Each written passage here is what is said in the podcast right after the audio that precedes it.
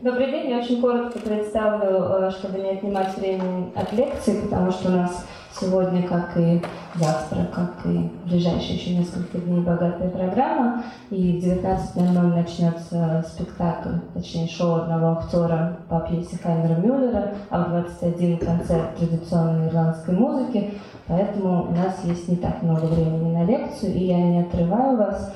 А, филолог и писатель Андрей Ассоциатуров.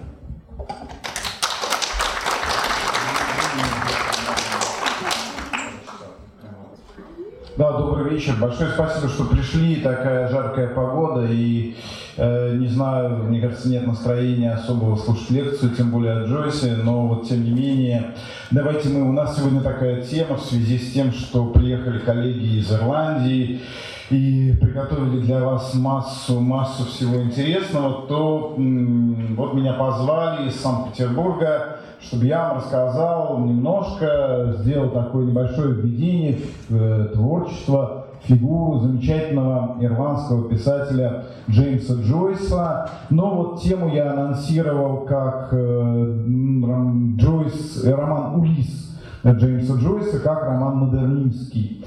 Но э, несколько, наверное, слов я скажу о модернизме, поговорим о Джеймсе Джойсе. У нас есть полтора часа. В принципе, это немного Джойса. Джойс достаточно сложный писатель, один из, может быть, самых сложных, хотя мне представляется, что его сложность и сложность его фигуры некоторым образом преувеличена. Ну, э, э, два слова я бы хотел сказать, таких, может быть, вводных. Я филолог, действительно, я писатель по совместительству. Писать я стал сравнительно недавно, 2000, с 2009 года. Вот вышел, вышел мой первый роман. Э, до этого я, в общем, занимался филологией, чем сейчас занимаюсь. Я доцент Санкт-Петербургского государственного университета. Джойс входит в сферу моих интересов, хотя я мало что писал о Джойсе, потому что о Джойсе уже написано столько, что уже невозможно. По-моему, больше ста книг книг написано о Джеймсе Джойсе, э, больше ста. Я уж не говорю о тысячах и тысячах статей. Уже изучено абсолютно все, что связано с этой фигурой. В отношении ключевых произведений уже сложился определенного типа консенсус. Есть произведения, в отношении которых у ученых но однозначного какого-то ответа нет. Э, есть как бы разные версии, разные концепции, разные прочтения. Но вот в отношении там Улиса, в отношении портрета художника юности, в отношении поминок по Финигану, конечно, какая-то картина есть. Я в основном занимался близкими фигурами. Я занимался Томасом Эллиотом, э, поэтому лауреатом Нобелевской премии. Я занимался британской литературой, Бежавиков, модернизмом, и Вирджинией Вулф, и занимался большей степени меня сейчас стало волновать, наверное, последние лет 10 американской литературы и американской ментальности, в основном 20 века.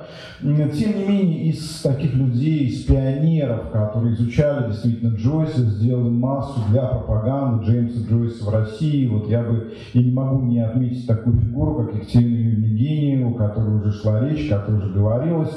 Э, мы не были знакомы, я в основном жил в Санкт-Петербурге, Екатерина Юрьевна занималась библиотекой Академии наук, но она была одним из, наверное, самых интересных и значительных филологов среди английстов. Э, есть, она писала она была одним из первых, кто осмелился писать о Джеймсе Джойсе. Джойс это была такая фигура не совсем, что ли, рекомендованная. То есть она была не запрещена, но и не разрешена. У нас в стране, в общем, все, что не разрешалось, ну, автоматически, в общем, запрещалось.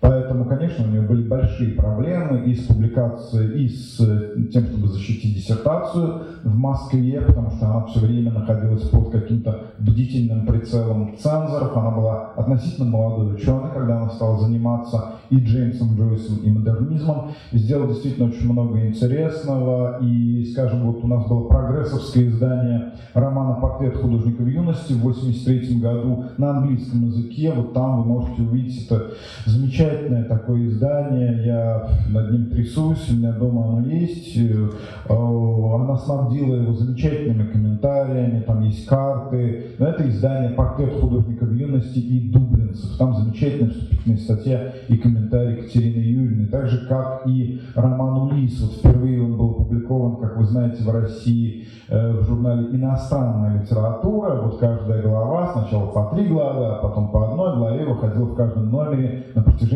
всего 1989 года. Я помню, тогда 200 тысяч человек отказалось от подписки, потому что ну, читать Джеймса Джойса это ну, такой действительно парадокс.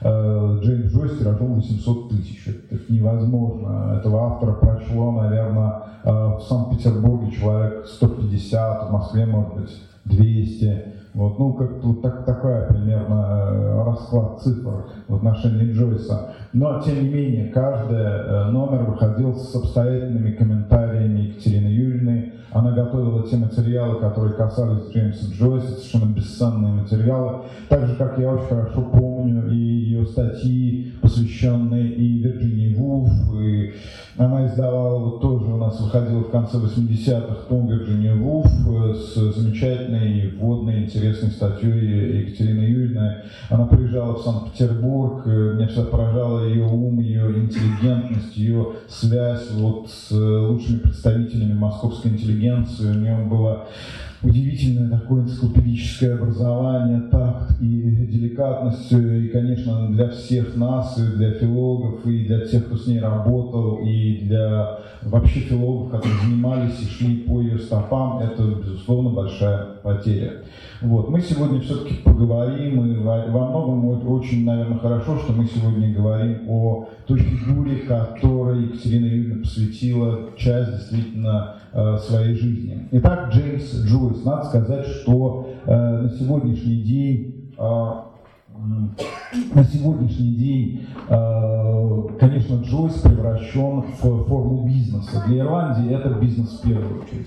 Да, конечно, это их классик, да, это, конечно, невероятно яркая фигура, но сегодня э, Джойс это э, не случайно его физиономия украшает пятифунтовую ирландскую купюру. 16 июня 1904 года. Это международный праздник, который теперь празднуется еще и в России. Это так называемый Bloomsday. Это день, когда происходит действие романа «Улис». 16 июня 1904 года. С какого-то момента 16 июня становится международным праздником. В этот день, как правило, более 100 тысяч человек приезжают в Дублин, где происходит действие «Улис», ходят по этому городу, там организована экскурсия, там организована продажа сувениров, они сидят в башне Мартелла, они заходят в какие-то места, где сидел Стивен Дедал, герой романа «Портрет художника юности» и герой романа «Улис», где сидел сам Леопольд Блум, главный герой романа «Улис». Они ходят по этим улицам и отмечают этот замечательный день, он такой очень важный, карнавальный. Сейчас его отмечают и в Санкт-Петербурге. В Москве, по-моему, тоже какие-то мероприятия, связанные с Блумсдей. Это, собственно, был день, когда Джеймс Джойс познакомился со своей женой Норой Барнакль, которую он очень любил, с которой у него были связаны очень такие сильные телесные сексуальные отношения. А, дети вышли, я надеюсь, вообще как бы приводить детей на лекцию Джойса, так, а Джойса такой сильный вызов, учитывая, что этого писателя долгое время запрещали за непристойности на родине и во всех англоязычных странах, и в России тоже отчасти то, что его не печатали, это был сигнал ну, того, что там какие-то непристойные вещи. Была первая книга, опубликованная, первый текст, опубликованный в СССР, где впервые были написаны матерные слова. Ну, конечно, мы любим Джеймса Джойса не за это, но, тем не менее, вот этот элемент карнавальности, он обязательно присутствует. Джойс подарил, собственно, своей жене вот этот день, то есть теперь мы знаем, что 16 июня это не просто день э, Улиса, это еще и день, когда Джеймс Джойс познакомился со своей женой Норой Барнакль. А вот с Ирландией у него не сложились отношения, то есть Джойс очень любил, конечно, свою родину, но также ее и страшно ненавидел, как это происходило со многими русскими писателями одновременно. Джойс эмигрировал, как известно, большую часть жизни и своей зрелой жизни. Джойс провел за пределами Ирландии э, и говорил всякие гадости об Ирландии, что он только не говорил об Ирландии, называл ее старой сукой, которая пожирает своих детей старой свиньей, которая пожирает своих поросят, называл ее старой шлюхой, что он только не говорил о национальном цвете, цвете Ирландии, который зеленый, что это сопливо-зеленый наш флаг, да, кто-то высморкался, и вот это наш цвет, кто-то сгнил и покрылся плесенью. Он, то есть он говорил ужасные вещи, он пародировал миф, он издевался над и, и, и ирландским ренессансом, над тем, что для ирландца было принципиально. Вместе с тем он ее все равно страшно любил, и его отъезд из Ирландии – это просто свидетельство о том, что, ну не знаю, ты можешь уехать, но ты не решишь своих проблем с родиной. И в Ирландии его достаточно долго не принимали. Это сейчас, ну, как это, собственно, происходит э, в России с Бродским, как это происходит со многими авторами, после смерти он, конечно, безобиден.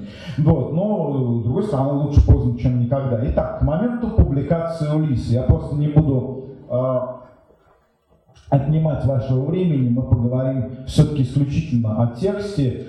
Если вам интересно, мы можем, я могу ответить на какие-то вопросы, касающиеся его биографии, если справлюсь. И э, тема Джойса России тоже отдельная тема. У нас все-таки Улис как модернистский роман. Улис выходит в 21 году. В 1921 году. Но это не значит, что он прям был написан в 21 году. Джойс его писал чуть больше 6 лет. Это достаточно такой большой том. Он его писал к этому моменту, к тому моменту, как Улис вышел в 21 году. Что происходило с Джеймсом Джойсом и кем он был в литературе? Э, ну, по образованию он, э, то есть он был из очень хорошей ирландской семьи. Его предки, говорят, видели самого святого Патрика, то есть человека, который крестил Ирландию. Его дед был довольно известный человек и пивовар, варил довольно, говорят, неплохое пиво. Э, и, кстати, дед Джеймса Джойса конкурировал со знаменитым Гиннесом. Возможно, если бы дед не ушел в политику, а варил бы пиво, то мы бы сейчас пили не Гиннес, а э, пиво Джеймс Джойс. Но э, вот произошло так, что мы читаем Улис или не читаем Улис, а то о нем очень много говорим. Но, э, тем не менее, вот пиво мы пьем Гиннес. Вот, э, это э, дед был довольно интересной фигурой, а вот отец его растратил все это состояние. Это описано в романе «Портрет художника в юности». Отец был такой такой настоящий вот ирландец. То есть ирландцы во многом похожи на русских. Это некоторое такое сибаритство, это католицизм с его стремлением больше созерцать, чем делать. Они придумали хорошую культуру питья в пабах. Нация довольно пьющая и любящая попеть разные песни. В чем вы сегодня, если вы останетесь на нашем мероприятии, вы обязательно убедитесь. Они в этом смысле очень похожи на нас. Тоже некоторая такая страна, находящаяся на периферии Европы. И вот какие-то такие черты э, нам всем очень присущи. Джойс очень, кстати, с теплотой всегда отзывался о России и о русских людях, которые попадали в его орбиту. Вот. И э, отец, конечно, растратил все это состояние, но Джойс, поскольку вот отца все уважали, то Джойс учился в очень хороших учебных заведениях. Он был поразительно образованный человек. Учился он в элитарных учебных заведениях. Он учился в Биллидерском колледже и Клонгоус колледже. Вот эти колледжи находились под протекторатом езуитов езуитское характер мышления. Э, это то, что свойственно Джеймсу Джойсу. Во-первых, езуиты – это те, кто воспитывают именно элиту. То есть езуиты изначально придумали учебные заведения. Это закрытый, как вы знаете, орден с довольно старой и трагической историей, созданный Игнатием Лайолой, автором духовных упражнений. И это как бы люди, которые воспитывают элиту. Это самые дорогие учебные, ну не самые, конечно, но очень дорогие учебные заведения в Европе. Но образование действительно очень мощное. Мне приходилось встречаться с езуитами, это невероятная как бы стратегия все понимать, все познавать, то есть умение невероятно сильно аналитически мыслить. Вот это чисто езуитское умение во всем э, как бы искать природу, искать основания, препарировать абсолютно все, это было свойственно Джеймсу Джойсу. Он как сказал своему другу Фрэнку Баджину, вы называете меня католиком, да, я католик, но я все-таки скорее по своему методу, я именно езуит. И вот это, это, кстати, интересно, вот этот католицизм и этот иезуитский компонент, о нем писал замечательно Умберто Эко в своей книге, она, кстати, издана по-русски и называется «Поэтики, «Поэтики Джеймса Джойса». Вот, э, довольно интересная, хотя, на мой взгляд, спорная книга, но чрезвычайно интересная. Вот, но э, Джойс получил вот такое мощное образование, ему предложили вступить в орден, но он отказался. То есть для него он уже тогда становился атеистом. То есть его вселенная – это вселенная невероятно сильного анализа. Это гигантский такой собор, в котором есть все, кроме самого, наверное, главного. Там нет Бога в этой вселенной, но все, что нужно для католицизма, там, безусловно, есть но невероятная образованность, невероятные энциклопедические знания, умение, способность э, учить самые разные, самые сложные языки, полиглотические способности.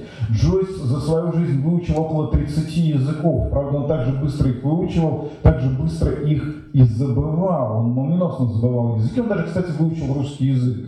Э, за 4 недели, чтобы прочитать Чехова, но потом также быстро его и забыл. То есть, когда в 28 году приехал Вишневский, то в, э, Париж, то Джойс мог ему сказать только «здравствуйте», «до свидания» и так далее. Вот, э, эта способность была у Джеймса Джойса, помимо того, что он просто был умный человек и очень хорошо учился. И вторая способность – это музыкальная способность. Джойс удивительно музыкальный был человек. Во-первых, он играл на нескольких музыкальных инструментах, но кого же этим удивишь, но он обладал довольно интересным слухом и, что самое главное, голосом. У него был очень сильный, очень интересный голос. Тут есть разные версии. Там его биограф Ричард Элмон говорит, что Джойс там хорошо пел или пел как любитель. Некоторые говорят, что он пел как любитель. Некоторые говорят, что у него были действительно очень хорошие, очень сильные итальянские учителя. И, собственно, есть эпизод, соответствующий в Улисе, где его итальянский учитель как бы ему говорит, давайте, давайте, Стивен, то есть это Стивена Толтерега Джойса, вы можете зарабатывать большие деньги. И когда Ричард Элман, его биограф, общался с эм, ближайшим бытовым окружением Джойса, то они говорили, э, да, наш Джин, говорят, что-то там написал. Что-то там написал Джин. Но если бы вы слышали, как он пел, вот он действительно замечательно пел. Вот это э, свойство очень важно. Джойс ужасно музыкальный. Его роман проникнут огромным количеством музыкальных цитат, музыкальных аллюзий, вообще музыкальности. Э, Джойс вот фигура невероятно интересная и музыкальная.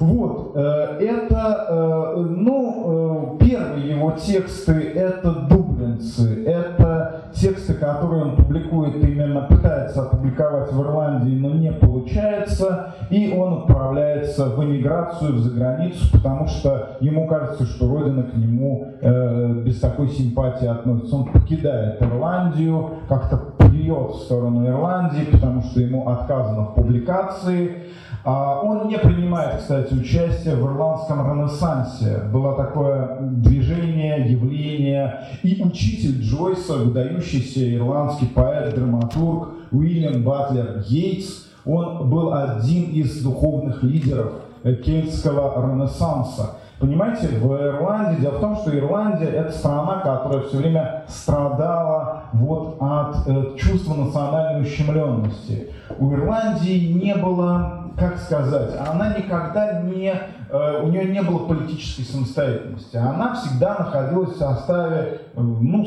довольно мощного, злого, агрессивного соседа. Великобритании. Она входила в состав Британской империи на правах провинции. И вот смотрите, чтобы как-то состояться, самые значительные люди и политики, и писатели, они переезжали в Лондон. Вот я вам назову несколько, там, не знаю, ирландских писателей, э, э, и английских писателей, а это ирландцы, а вы можете а, понять, что потеряла Ирландия. Да, эти люди писали не по-ирландски, они писали по-английски. Это Текерей, это Джонатан Свифт, это Даниэль Дефо, это Оскар Уайлд, это ну, даже Брэм Стокер, окей, Уильям Батлер Гейтс, Бернард Шоу, это все ирландцы, ирландцы, ирландцы, ирландцы. Вот, и естественно, ирландцев это раздражало, и вот там все время были какие-то национально-освободительные движения, и вот в конце 19 века это вылилось в очередной подъем, но Джойс в этом не участвовал, то есть он был космополит он себя позиционирует уже именно космопо, как космополит.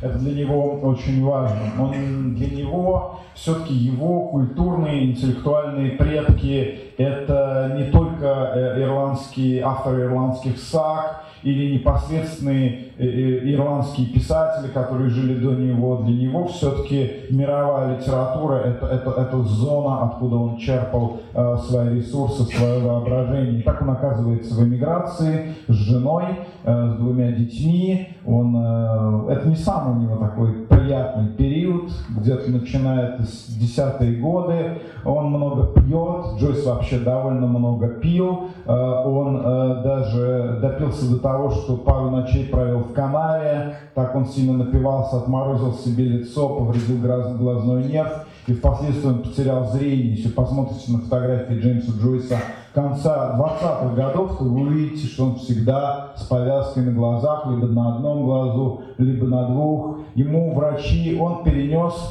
10-20-е годы, около 19 микрохирургических операций, и фактически зрение потерял на 70%, там какие-то остатки были зрения. Ему очень помогали его секретари, они ему, он, он надиктовывал уже свои книги с какого-то момента, и также они ему читали, и он уже не мог обходиться без секретарей, то есть у него остался какой-то низкий процент очень зрения. Но это были годы вот в эмиграции не очень удачные. Он проработал над своим романом «Стивен Герой», много работал, у него не получалось, менялся замысел, менялся план. К 2014 году это была такая толстая рукопись, пока он наконец не познакомился через своего приятеля Итал и ученика Итала Звела а Джойс, э, э, находясь в Италии и находясь э, в Австрии, он, он жил в Италии, жил в Австрии, он давал уроки английского языка, учителем был блестящий, он очень хорошо болтал, был человек очень обаятельный, и это очень важно для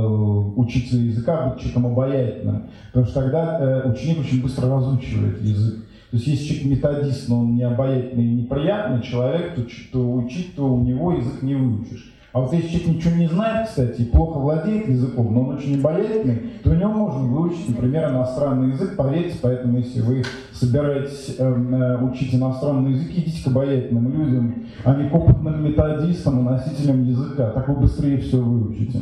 Вот. Э, Джойс, и вот у него был такой ученик, это Тора Шмидт, замечательный писатель Итала Звела, и он его познакомил с Азрой Паундом. Такой был американец, жил в Европе, жил в Париже. Кстати, его потом осудили за э, пропаганду, за измену родине, его приговорили к электрическому стулу. Эзер Паунд, это был друг Джойс по переписке. И вот Паунд его познакомил с разными меценатами, которые Джойсу, в общем, действительно помогали финансово, так такими как Грейт Шоу Вивер. И Паунд э, ему быстро предложил напечататься в журналах и быстро закончить роман. Ну, уже не, пар, не запариваться с ним, а быстренько его задним числом написать. И Джойс действительно написал роман «Портрет художника в юности». По-моему, это был 14 год. И э, действительно этот роман прозвучал. Пока что Джойс был популярен среди как бы вот публики и исключительно литературы. Герберт Уэллс высоко оценил роман «Портрет художника в юности». Ощутимо было влияние, в первую очередь, Льва Николаевича Толстого, один из таких любимых писателей и Джеймса Джойса, и Вирджинии Вулф. Метод Толстого, доведенный до какого-то определенного э, важного принципа. Это он воспринимался как ученик Толстого, как такой утонченный психологист, кем он на самом деле был только, пожалуй, наполовину. Вот. И э, таким образом Джойс издает роман «Портрет художника в юности». Э, ирландский посол не приходит, кстати, на презентацию этого романа. Джойс перебирается в Париж. Он провел некоторое время э, на территории Италии, потом на территории Австрии, жил в Швейцарии какое-то время, ходил в тот же самый ресторан, что и Владимир Ильич Ленин. Я думаю, они там даже встречались, уже доказано. То есть они там сидели за соседними столиками, ну, ну они знакомы просто не были. Э, ну, гениальный писатель, и, ну, по-разному можно оценивать роль э, вождя мировой пролетарской революции, но тем не менее фигуры э, сопоставимые в своих областях и в своих сферах. Вот, они ходили примерно в одно, в одно и то же время в ресторан в Цюрихе это было. Вот Ленин был в эмиграции, и Джойс там тоже находился в добровольной эмиграции. Ленин-то был не совсем добровольный. И, как вы помните из нашей школьной истории, я тут вижу людей примерно своего возраста местами, поэтому... Вот. Э, Джойс, да, потом он перебирается уже в Париж, и потом он будет в основном жить в Париже. И он начинает работать над романом «Улис» и публиковать его потихонечку в разных журнальчиках журнал Transition, журнал Dial, авангардные журналы. И где-то к 2021 году уже фактически роман полностью опубликован. Вернее, это журнальные версии. Ну, бывает так вот, я скажу, может, вы не все знаете, но бывают у тебя разные версии. Там, например, ты в журнал можешь отдать, не знаю, треть своего текста или 90% своего текста, ну, журнальную версию, или журнал тебя попросит сократить, предположим, или просто вот какой-то вот ты написал, отдал, потом увидел в журнале, тебе кто-то написал, что у тебя там, не знаю, круглый стол овальной формы, как у Достоевского, ну ты чё, вот, ну ты поправляешь, то есть вот эти журнальные версии романа, они, роман был фактически опубликован. К 2021 году все, кто хотел, уже об Улисе высказался. Это была сенсация на самом деле конца десятых годов. Ни один литературный текст не вызвал столько противоречивых мнений, такого обсуждения, э, такой интенсивности. Ну, пожалуй, вот э, «Священная весна», «Дягилевские балеты», Улис Джеймса Джойса, роман Марселя Пруста «В поисках утраченного времени» и «Улис». Это примерно все один и тот же год. Это вот так называемые образцы высокого модернизма. Это очень сильные, очень мощные, конечно, заявки на весь 20 век. Э, ярко так начинается 20 век. Вот. И Джойс э, к этому моменту э, стал вопрос, кто же все-таки будет издавать роман «Улисс». Потому что, ну, во-первых, в четвертой главе детей-то увели, Леопольд Блум, извините, какает. Ну, как-то мы, конечно, рады все, кто же этого не делает, но со времен Рабле и со времен, на самом деле, Рэмбо об этом мало кто писал. В общем, мало кто об этом писал. Э, ярко так и обстоятельно. А Джойс это довольно обстоятельно описывает. Вполне такую повседневную подробность, потому что там все это есть.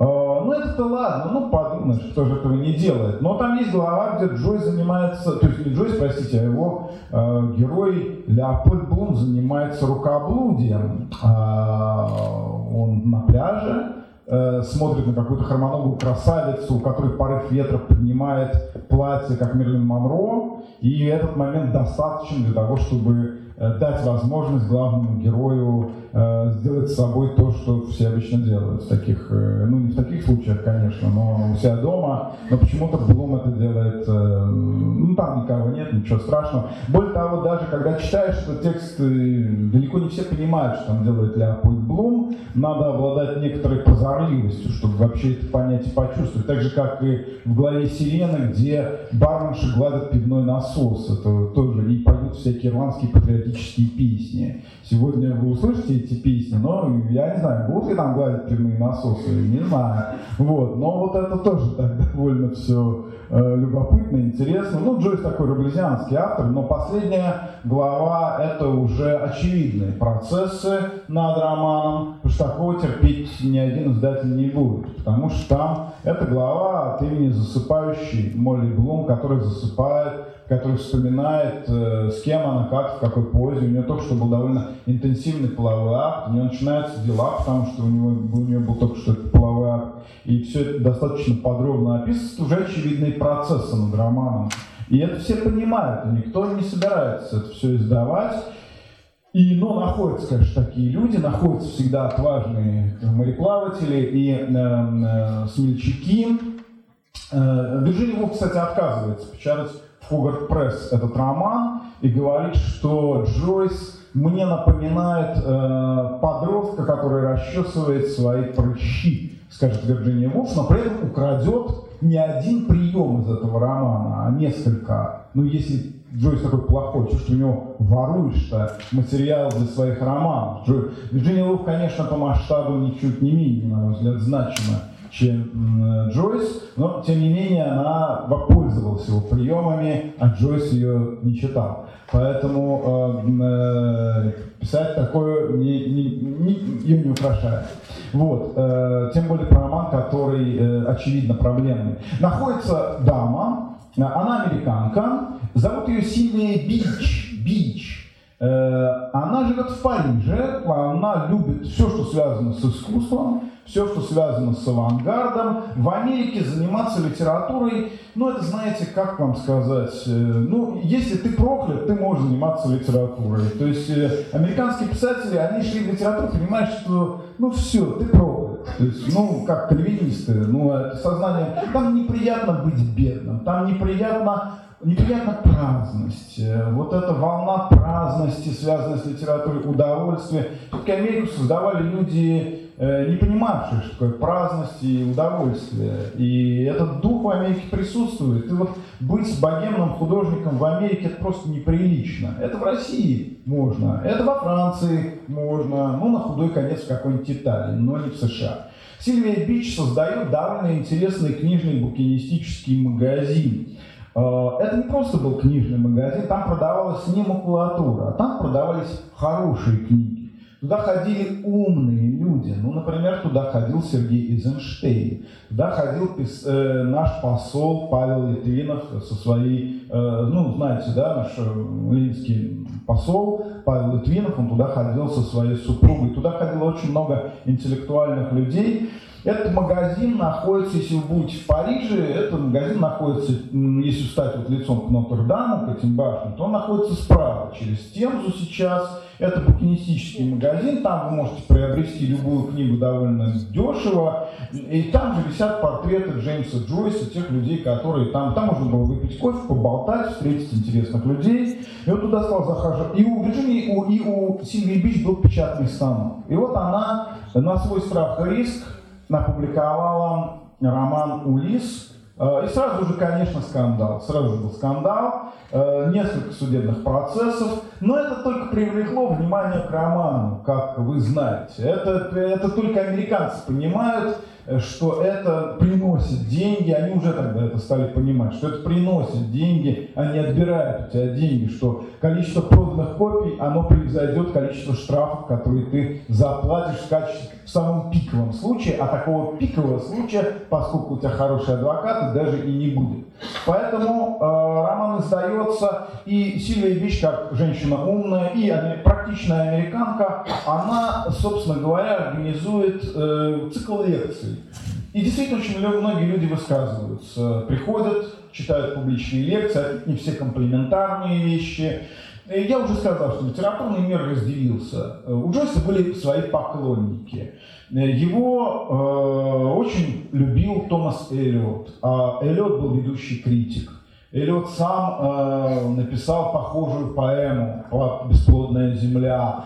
Эллиот э, написал им статью «Беспорядок миф» замечательную. Ричард Озентон был его противником, э, автор романа «Смерть героя», и когда-то он был авангардным модернистским поэтом, но потом э, эволюционировал в сторону такого, скорее, большей традиционности. За Джойса заступился Валерий Ларбо, его популяризатор, Поль Валерий, замечательный французский поэт-прозаик. Очень многие. Против него выступил, например, Герберт Уэллс. Герберт Уэллс написал письмо Джеймсу Джойсу, что теперь мистер Джойс наши пути в литературе расходятся. Хотя до этого Герберт Уэллс написал ему восторженное письмо молодому Джойсу в связи с публикацией романа «Портрет художника в юности» сказал, новый Толстой, новый Толстой. А теперь он говорит, Господи, ну ваш талант, да, да, талант невероятный, но какому злу вы служите, да? То же самое говорил Арнольд Бент, они все признавали, конечно, талант Джеймса Джойса, понимая вот эту одновременно с тем, что талант пошел куда-то не в ту сторону. Мы ожидали Толстого, господи, ну Толстой же уже все, ну, ну как бы да был такой Толстой, зачем нам второй-то, да, говорили им э, их оппоненты, ну зачем повторять.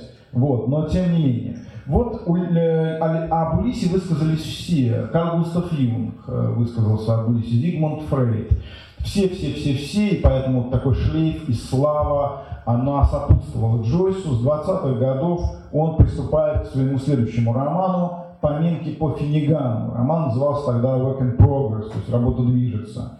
У него э, работает секретарем его друг и э, коллега Смоль Беккет. Вот это его прямой ученик и будущий лауреат Нобелевской премии. Хорошо, вот 20-е годы они проходят в основном в Париже, в работе над романом, который будет так и не суждено ему закончить. Роман слишком сложный для восприятия. Роман построен на соединении более 60 языков. Читать это достаточно затруднительно, и э, роман этот требует переводы не то что на русский, а на английский язык с английского языка. Джойс пытается создать язык универсальный для всех, но в итоге создает язык только для одного человека, для самого себя. Итак, давайте поговорим об этом удивительном романе, потому что зачем его читать, когда о нем действительно можно говорить. Это книги, о которых не читают, которые, о которых обязательно говорят. Вот. Ну, несколько слов, наверное, о характере вообще той литературы, которая складывалась в те годы, тому моменту, когда в нее пришел Джеймс Джойс. Джойс несет в себе, и его особенно роман «Улисс», все эти свойства, которые характерны для культуры 20 века. Если брать 20 век, то это, безусловно, Джеймс Джойс. Наверное, в истории культуры есть несколько таких универсальных книг, которые универсальны для всех, э, не только для своей страны, но и абсолютно для всей мировой культуры. Их не так много. Может быть там две, три. То есть книги, которые впитали в себя все, что накопило человечество.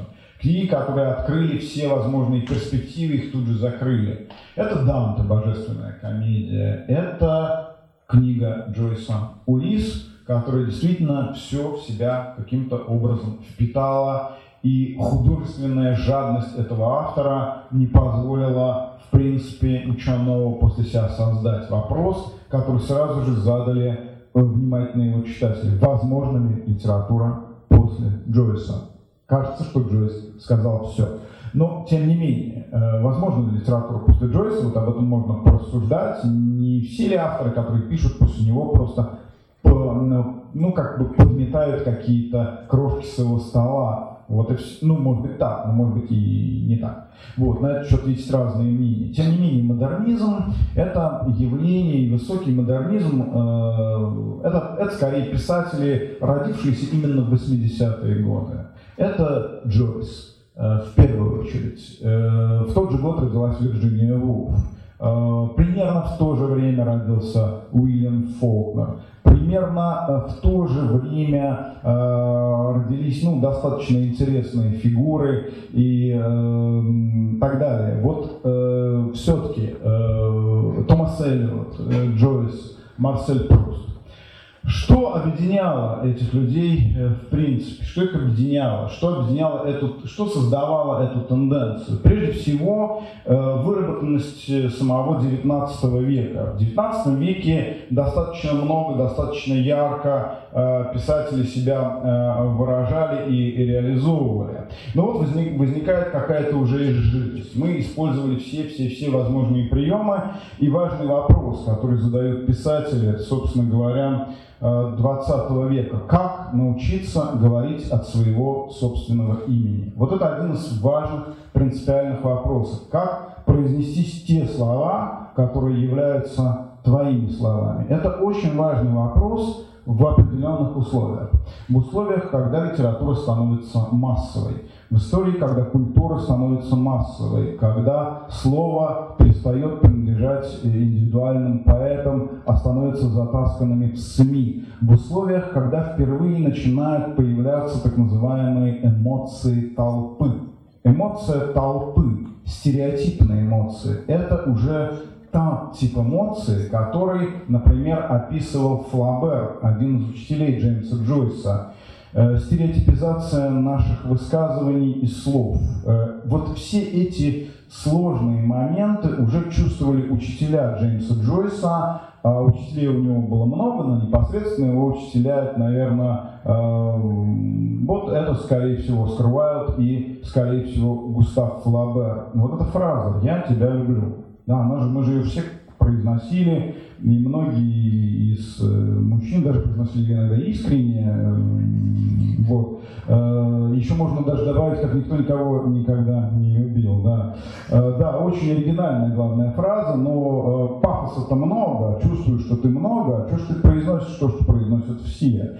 И поверьте, человек, который подходит к забору, и у него похмелье, его переполняет столько, что, не знаю, ни одному Чехову это не снилось. И подходит к забору, берет мел, но там ведь не появляется э, повестик на заборе, и там не появляется стихотворение на холмах Грузии лежит ночная мгла. Там появляется несколько букв всего почему-то. Почему-то все пишут одно и то же. Вот хочется высказать. Так, почему? Вот это сразу же все быстро почувствовали, быстро увидели. Вот этот вот эти обобщенные ощущения, эти обобщенные чувства. И все-таки как говорить от своего имени? Это очень сложный вопрос.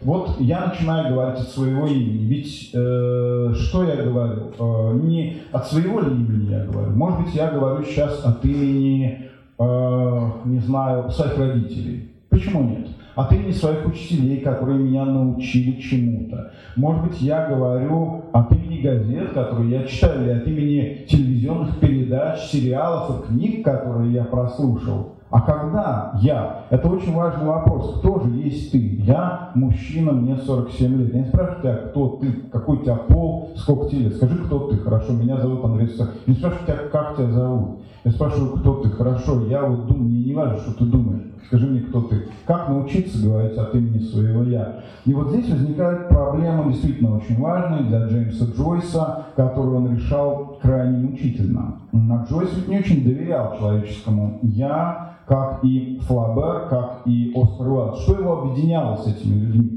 Прежде всего, все эти люди не очень сильно доверяли человеческому интеллекту и разуму, хотя были невероятно интеллектуальны. Как раз те люди, которые не очень интеллектуальны, интеллекту доверяют. Это удивительный парадокс. А те люди, которые страшно интеллектуальны, прекрасно понимают, что интеллекту доверять нельзя. Вот, э, э, скорее, смотрите, все наши мысли, ведь они не оригинальны, они откуда-то взяты. Они являются созданы на основе каких-то других мыслей. Это понятно, в принципе. Э, ну, кто-то, может быть, думает, что он оригинально думает, но, как правило, такие люди и пишут э, вот эти слова на заборах, которые думают, что они очень оригинально думают. На самом деле мы знаем, что 2 плюс 2 – 4, а, это, а все, все наши остальные мысли 4 плюс 2 – 6, 8 плюс 6 – 14. Если мы говорим, что 2 плюс 2 – это стеариновая свечка, то мы называемся сюрреалистами, и мы действительно интересные фигуры. Но, э, начиная, ну, так, ну, ну, тогда наш путь обязательно закончится в клинике для душевнобольных, как очень немногих ярких людей. Вот. Но в любом случае э, мысли не бывают оригинальными, это правда. А мысли бывают у нас, принцип мышления нам заложили в школе. Ну, может быть, оригинально наши ощущения. Это тоже хотелось бы выяснить. Э, на самом деле нам так кажется, что они очень оригинальные, ведь это же мы испытываем эти ощущения. Но нет, и здесь мы тоже не оригинальны, потому что, как правило, большая часть наших ощущений мы про них где-то прочитали. Мы открыли какие-то книжки, мы посмотрели какие-то фильмы, мы полистали какие-то журнальчики, а потом перенесли это все в свою жизнь. Так рассуждал, она, э, так рассуждал Флабер. Так рассуждал Анатоль Франц. И, естественно, так рассуждал Джеймс Джойс. Его, вот вся его, весь его пафос построен именно на этом. И вот задача модернизма добиться невероятно препарировать это все. Препарировать то, что невозможно препарировать. Наши эмоции, что же, откуда они взялись, откуда они к нам пришли, откуда к нам пришла та картинка, которую мы видим перед глазами. Не все вот так видели мир. Мир не такой был перед глазами, скажем, Льва Николаевича Толстого, который здесь ходил. Он иначе видел мир. Мы видим мир, мы на другие вещи обращаем внимание. Это не значит, что у нас и у Толстого одинаковая сетчатка, но он замечал то, что мы не замечали, а мы замечаем то, что не замечал он. Это принципиальные вещи. Нас кто-то научил обращать внимание на какие-то другие вещи. И вот вопрос в том, откуда мы взялись, откуда истоки, где наши чувства сформировались. Еще были открытия в области антропологии, этнографии. И вот задача модернистов это все препарировать. А, и вот отсюда в том числе и препарировать слово и художественную форму. И вот один, одно из свойств э, модернистской литературы – это обращенность к себе. То есть, смотрите, в принципе, такое происходило уже в культуре, но не в такой степени, как в модернизме. Почему нам кажутся эти произведения сложными? Они не сложные, они очень простые на самом деле. Гораздо куда сложнее стихи, там, не знаю, Лермонтова «Горные вершины» с 5-8 ночной. Они волшебные. А в чем смысл? Можно, конечно, рассказать там про это, вот поболтать про это, но ощущение исчезнет. А вот если поболтать о Джойсе, ощущение ведь не исчезнет. Э, почему? Да потому что это конструкции, это э, порождение невероятно сильного интеллекта, это мощь и красота сделанности, мастеровитости, и мы восхищаемся именно мастерством в данном случае. И вот смотрите, э, произведения, которые рассказывают о своем происхождении. А, Джойс это, э, Улисс это роман, который рассказывается про то, как пишется роман на самом деле. В 26 году выходит роман «Жида фальшивомонетчик». Это роман про то, как пишется роман. В 28 году Олдос Хаксли пишет роман «Контрапункт», один из самых значительных модернистских романов. Это роман про то, как пишется роман. И вот роман Джойса это такой невероятный э, роман, который именно препарирует и рассказывает, как он создается. Но давайте все по порядку. И, и это одно из свойств модернизма. Быть конструкцией, которая рассказывает про то, как она сделана. Если вы подходите к старым зданиям, они вам не расскажут, как они сделаны. Наоборот, все эти швы, перекрытия будут аккуратно закрыты. А вот э, когда вы подойдете к зданиям, созданным в 20-е годы, вы сразу увидите, вы увидите, как они сделаны. Они не скрывают. Вся эта современная мебель, э, даже, в общем, филолог в очках может понять, как она сделана. А вот если вы посмотрите какие-то старинные кресла, то ведь все закрыто. Э, так же, как и одежда наша. Да? Э, то есть, смотрите, вот это живопись про то, как создается живопись Пикассо. Э, соответственно, искусство про то, как создается искусство. Дом, который рассказывает, как он строится. Да? Все эти стулья, мы понимаем, как они сделаны. Вот эта открытость, обнаженность, сложность структуры, вот в чем э, интерес именно модернизма. Линии, линии. Литература — это не, не, не только люди. Это, это линии, это персонажи, это взаимодействие структур. Это мастерство в первую очередь. Э, это первый момент. Э, второй момент, э, связанный с отсутствием стиля. 20 век не придумал и не выработал никакого стиля. Если 18-19 век это время больших каких-то стилей, 17 век, 16, 15, 14, то 20 век интересен тем, что в нем нет стиля. То есть стиль, конечно, есть, но у конструкции не может быть стиля. Сейчас э, уже можно сказать, что какой-то элемент стиля есть. Но смотрите, если вы вспомните гениальное стихотворение э, Маяковского, которое называется «Бруклинский мост». Это апофеоз модернизма, это прославление вот таких людей, как Джойс. Это прославление Бруклинского моста. Что он там пишет? Борьба за конструкции вместо стилей. Расчет суровый гаек и стали. Что такое мост? Это такая дуга в небо. Не надо вот этих вот украшений, питерских мостов, вот этих карликовых, как красота, э, чтобы радовать. Вот это мощь, вот эта сила, полная аскеза. То есть одна дуга и все. Вот одна мощная линия. Все исчезнет, а, потому что это основание всего. Потому что модернизм, э, ему не нужны эти украшения, да? ему не нужны голые статуи, изображающие голых женщин, весь этот фейк, да, он рассказывает про углы, конусы, объемы и, и все. Итак, э, роман «Улисс», еще он состоит? Он на, вообще это гиперреалистический роман по, по отношению как бы, к предыдущей литературе. Это один день из жизни наверное, трех персонажей. Первый персонаж – это Стивен Дедал. Это персонаж, который уже нам знаком по роману портрет художника в юности. Только этот персонаж по каким-то причинам э, перестал Джеймса Джойса интересовать. Он ему надоел. Сам Джойс, почему он ему надоел, это сейчас не наша тема, но если... Это сам Джеймс Джойс, который сам себе уже надоел. Э, интеллектуал, сноб, э, образованный человек. Вот первые три главы романа посвящены Стивену Дудалу. Стивен Дудал встает, просыпается, Э, уходит из башни Мартелла, которую он арендует со своими друзьями. Он туда уходит, там поселяется англичанин. Такой тонкий, тонкий намек, что англичане выживают ирландцев из их собственных домов.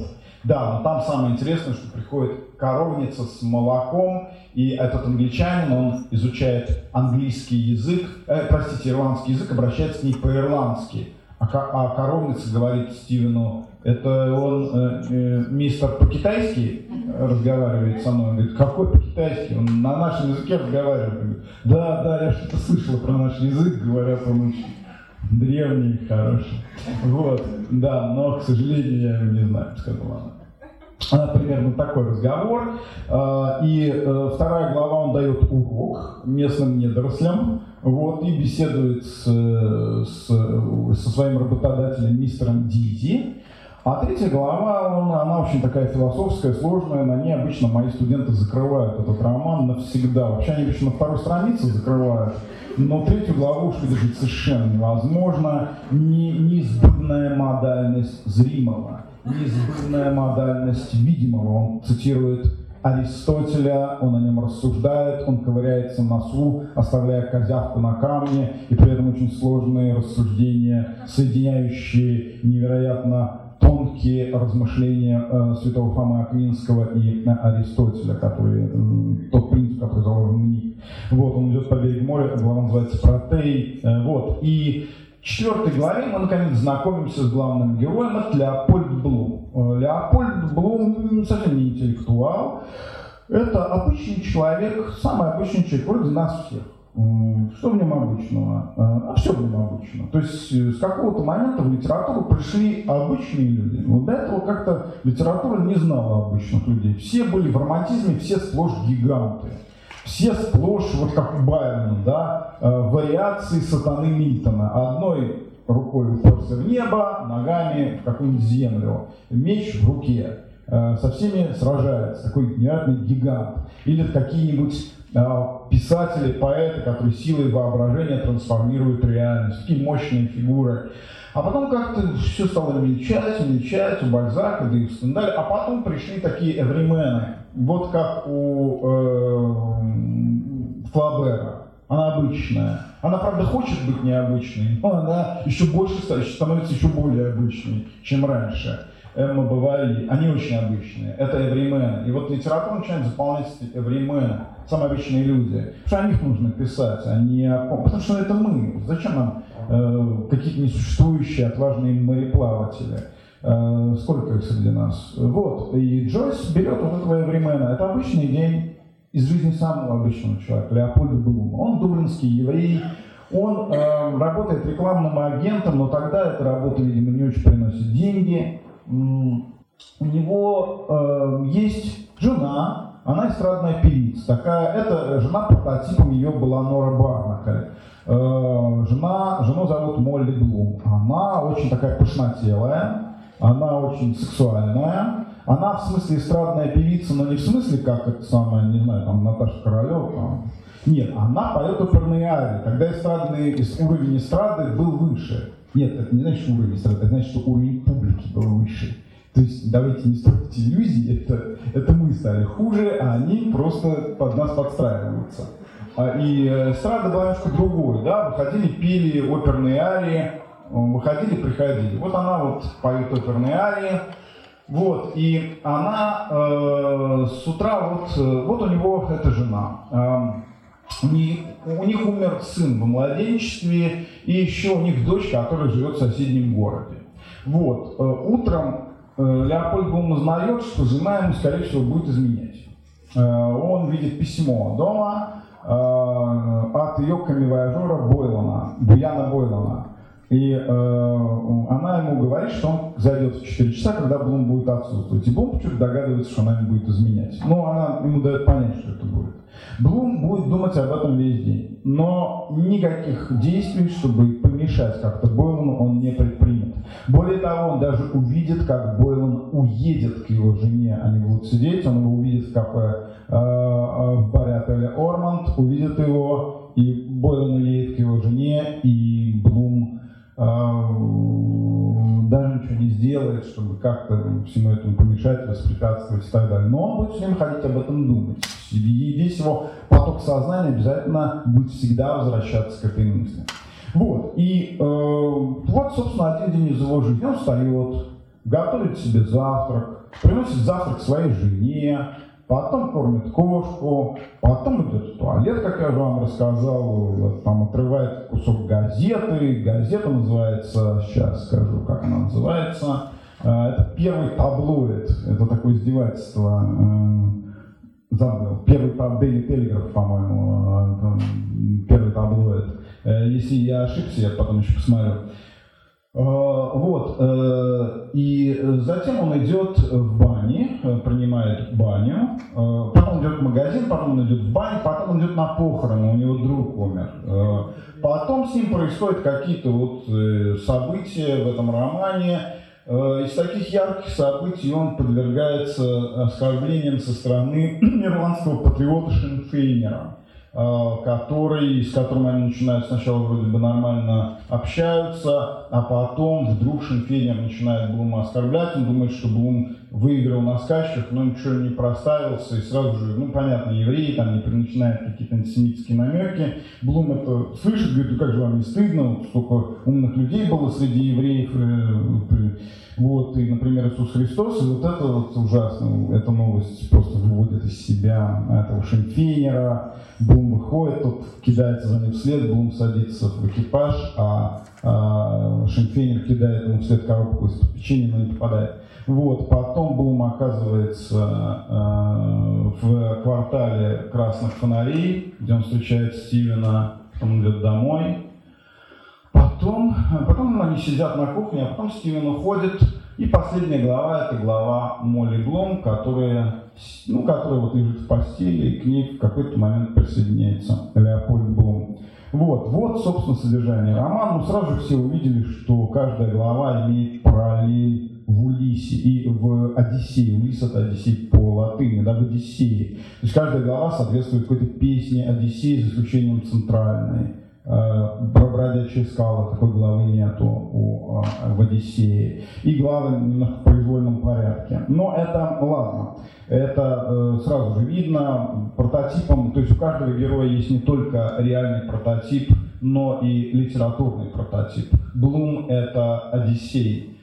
Стивен Дедал – это телемак. Молли Блум, который изменяет э, Леопольду Блуму, это верная Пенелопа. Ну, какая-то тут есть ирония, тут есть какой-то и серьезный разговор, но несколько вот слов о том, как сделан этот роман. Ну, прежде всего, каждая глава написана в своей собственной технике. Вот это уже некоторая заявка, это уже неожиданно, это уже немножко оскорбительно. Но ну, представьте себе, что Лев Николаевич Толстой, рядом с усадьбой, в которой мы находимся, каждую главу своего великого романа «Война и мир» написал в отдельной технике. Первую главу написал так, как написал, а вторую главу в виде детектива, языком детективщика. Следующую главу в виде поэмы, языком Гомера. Следующую главу в виде, не знаю, журнальной заметки, типа газеты то да сё. То есть вот как вот это делает э, Джойс.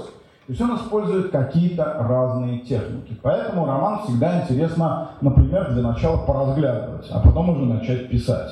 Ну, например, девятая глава, это глава «Бродячие скалы», она написана в технике кинематографического монтажа. То есть она состоит из отдельных фрагментов. Это как бы все персонажи Улиса, которые застигнуты в один и тот же момент. И вот эта глава, как бы она смонтирована. То есть все происходит в данный момент, в данную минуту, но одновременно. Ну, надо сказать, что до Джойса вот так вот монтировали жесткую литературу мало. Кто только Флабер. У него была сцена, то есть две сцены одновременно описаны. То есть вот реплика одного героя из одной сцены и реплика другого героя из другой сцены. У него это есть в романе «Госпожа Бавари». Но Джойс превращает это в такой глобальный метод. То есть в кино это нормально, когда мы видим коротко сцена, и вдруг даже берется следующая сцена, потом возвращается к предыдущей сцене. Потом еще что-то третье, такое в виде... Причем сцены друг с другом, э, то есть, смотрите, сцены друг с другом коррелируют, то есть соотносятся не, не, не в формате причинно-следственных связей. Тут нет причинно-следственной связи и временной связи. Все происходит одновременно, время нарушено. Э, нет и причинно-следственной связи, но есть какая-то внутренняя проблема у каждого эпизода. И каждый следующий эпизод, вот этот короткий, отвечает предыдущему. Блум открывает, Блум заходит в пассаж Merchant's Arch, открывает порнографический роман. Его э, жена, он не устраивает свою жену как мужчина, и она его уже откровенно просит, купи мне порнуху. Ну, тогда не было, как вы понимаете, дисков, и интернета замечательного нашего, где нажал и девятилетний ребенок все увидел. Надо было пойти и хотя бы купить книжку, да, то есть люди читали книжки. Вот, он покупает ей роман «Прелести греха». А, в этот момент Бойлан покупает не порнуху, а ровно наоборот. Он покупает фрукты ну, такие пышущие персики, груши, яблоки, такие намеки на сексуальные взаимоотношения, и это отправляет Молли Блум, еще заглядывает за вырез продавщицы и просит ее телефончик. Вот, ему мало ну, Молли Блум. То есть он, это, это, эти фрукты уезжают к Молли Блум. Вот, э, Синдедал в этот момент находится, его отец Саймон, то есть, но все это соединяется э, одним сквозным образом. Кавалькада вице-короля. Вот. Это вот такая техника монтажа. Есть у него техника, например, катехизиса. Ну, такое, что такое катехизис, вы знаете, вопрос-ответ, вопрос-ответ, вопрос-ответ. Это обычно в католической церкви, ну, вот катехизис. Ты приходишь, тебе либо покупаешь, либо тебе выдают. Вопрос-ответ. Очень серьезный вопрос. Что такое вера? Тебе ответ. Что такое Бог? Тебе ответ. Что такое церковь? Тебе ответ. Вот. Это катехизис. И вот Джойс примерно так же строит свою главу. Задает вопрос. Кто пришел домой? Блум пришел домой. Что Блум дома увидел? Блум вошел в комнату. Что он увидел в комнате? В комнате он увидел перечисление. Что сделал Блум потом? Потом Блум открыл стол, шкаф, э, ящик э, вставлен. Что Блум увидел в ящике? И перечисляется. Вот такой очень конкретный вопрос и очень конкретный ответ. 60 страниц. Вот э, ответы, ответы, вопросы, ответы. Есть у него глава, которая называется «Сирена». Действие происходит в баре отеля «Орланд». Приходит, там собираются все персонажи Улиса. И вот в этой главе как раз Блум там видит, как Бойлан уезжает к его жене. Вот там барменша действует, э, мисс Кеннеди и мисс Дус. Они такие сирены, они заманивают посетителей, они обе страшные дуры, все время хихикают, говорят глупости, но мужчинам это страшно нравится. Вот, э, и поэтому она, они их как бы завлекают, они такие сирены. Они разговаривают только пословицами и поговорками. Да, только дебилы разговаривают пословицами и поговорками, вот этими мудростью вот этой.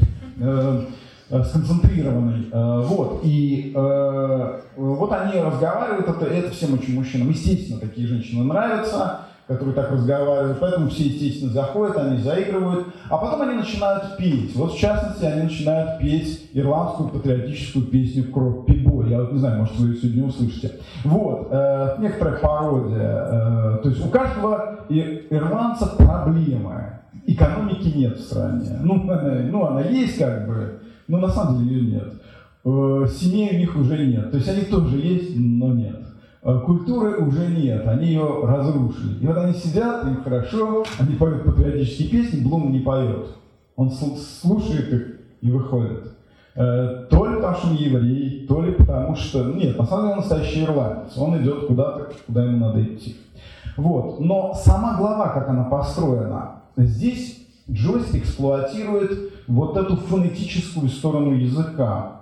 То есть вот эту игру гласных, согласных, аллитерации, подбирает слова по звучанию и делает главу невероятно мелодичной. Если вы, когда э, эта глава попала на стол цензора, Джойс ее пересылал через границу, то цензор решил, что это какой-то секретный шифр.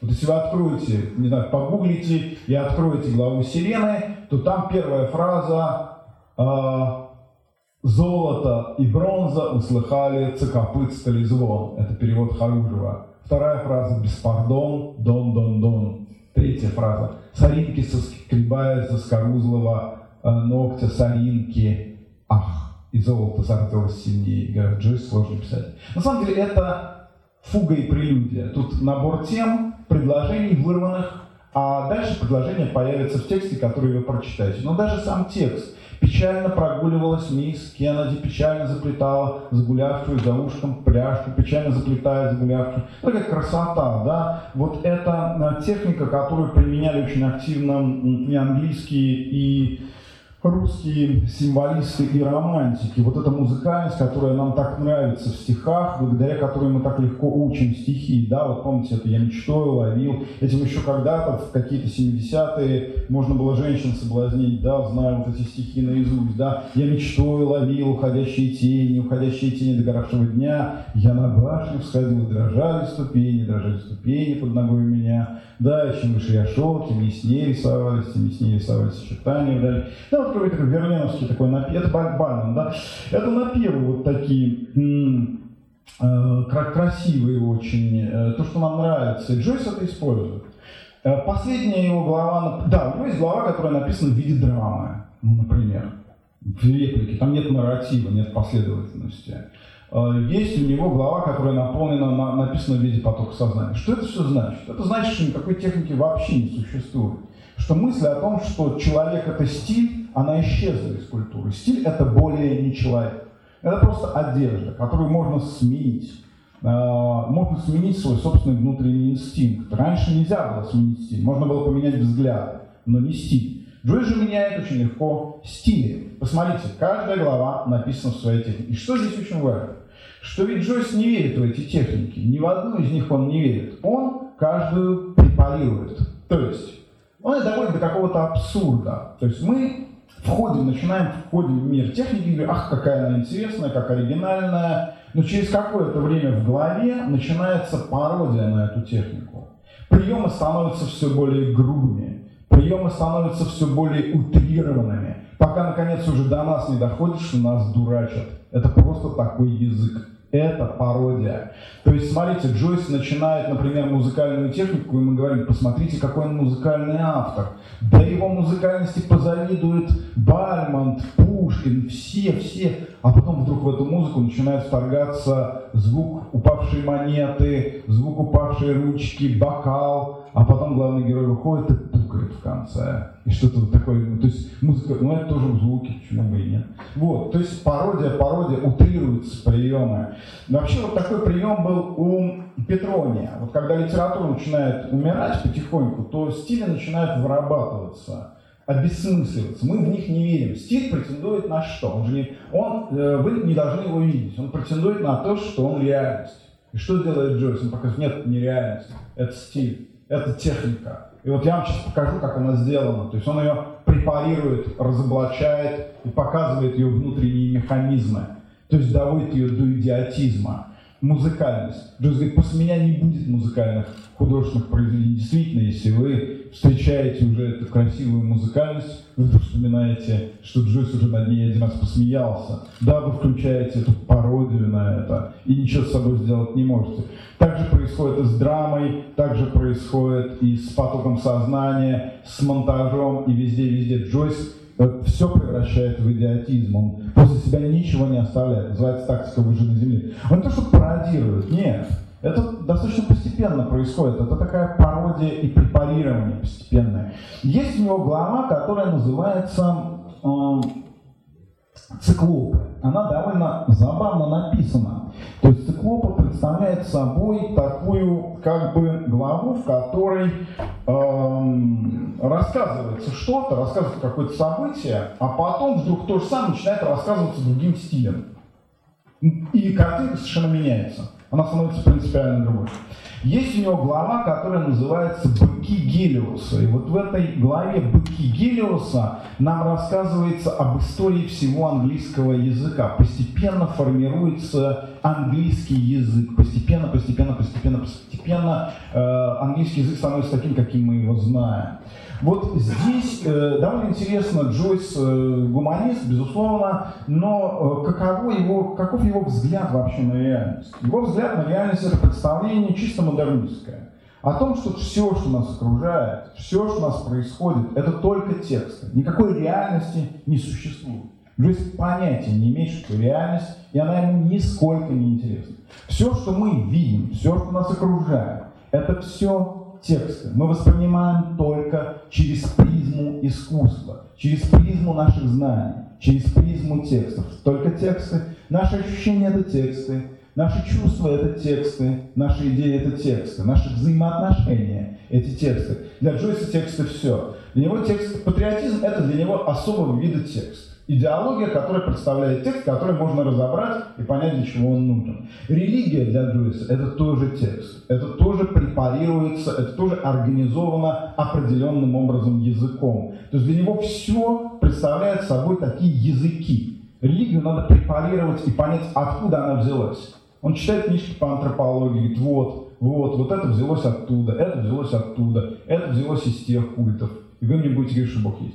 Патриотизм, для чего он нужен? Да, он начинает его очень активно препарировать. Э, то есть он на уровне слова начинает работать со всеми этими идеологиями. Но, наверное, э, то есть смотрите, он нам говорит, что мы нисколько не взрослеем. То есть наша жизнь это такая беготня по текстам. То есть нам кажется, что мы взрослеем и умнее. Нет, мы просто овладеваем текстами. Овладеваем какими-то текстами. Там, учимся какому-то знанию. Наука это тоже текст, это просто обозначение реальности. Мы знаем то, что мы, о чем мы можем говорить. Вот это один из моментов этого романа. Второй момент, которым я коротко, пожалуй, скажу, это момент, который называют у нас словом интертекстуальность, а я бы сказал, что это цитирование. То есть роман Джойса э, представляет собой сплошные цитаты. В нем нет живого места. Комментарии к роману занимают по объему ну, книгу примерно в 6 раз больше, чем сам Улис. Улис это 550 страниц, это если в нарушении всех санитарно-гигиенических норм напечатать их маленькими буквами. Если нормальными буквами, то полторы тысячи две где-то. А комментарии Дона Гиффорда это, это огромная толстая книга, вот примерно формат этого стола, колоссальная. И вот э, в этой книге, ну и в частности в комментариях Гениева и в комментариях Харужева, они написаны на основе Дона Гиффорда. То есть э, Гениева писала свои комментарии на основе книги Дона Гиффорда. Я тут ее не обижаю, просто Гиффорд сделал все, что мог. Да, Гениева ну, написала на основе. Так же точно сделал Харужев, потому что Гиффорд сделал все, что можно сделать. Причем, то есть я не оставил никому работы. Ну, молодец. Вот. А, как это узнали, откуда Джойс процитировал? Да Джойс сам ни от кого и не скрывал. Э, сам своим друзьям рассказывал, что он там процитировал. Вот. Э, что он цитирует? Ну, во-первых, Джойс, как он цитирует? То есть, если мы читаем роман, то мы сразу видим, что заглавие это уже цитата. Уже начало, уже само заглавие является цитатой. Э, на самом деле, если мы будем читать роман, нам покажется, что там что-то такое связанное. Но почему читать роман сложно? Ну, по разным причинам разные книги читать сложно. Сложность бывает разной. Э, просто одна сложность, у Вирджинии Вулф другая. Вот у Джойса ты читаешь и ощущение, что я не понимаю, для чего тут это, да, ты говоришь себе, для чего тут эта фраза, почему тут эта фраза. То есть, если его можно прочитать так связано, не заглядывая в комментарии, Джойс такие чтения очень любил.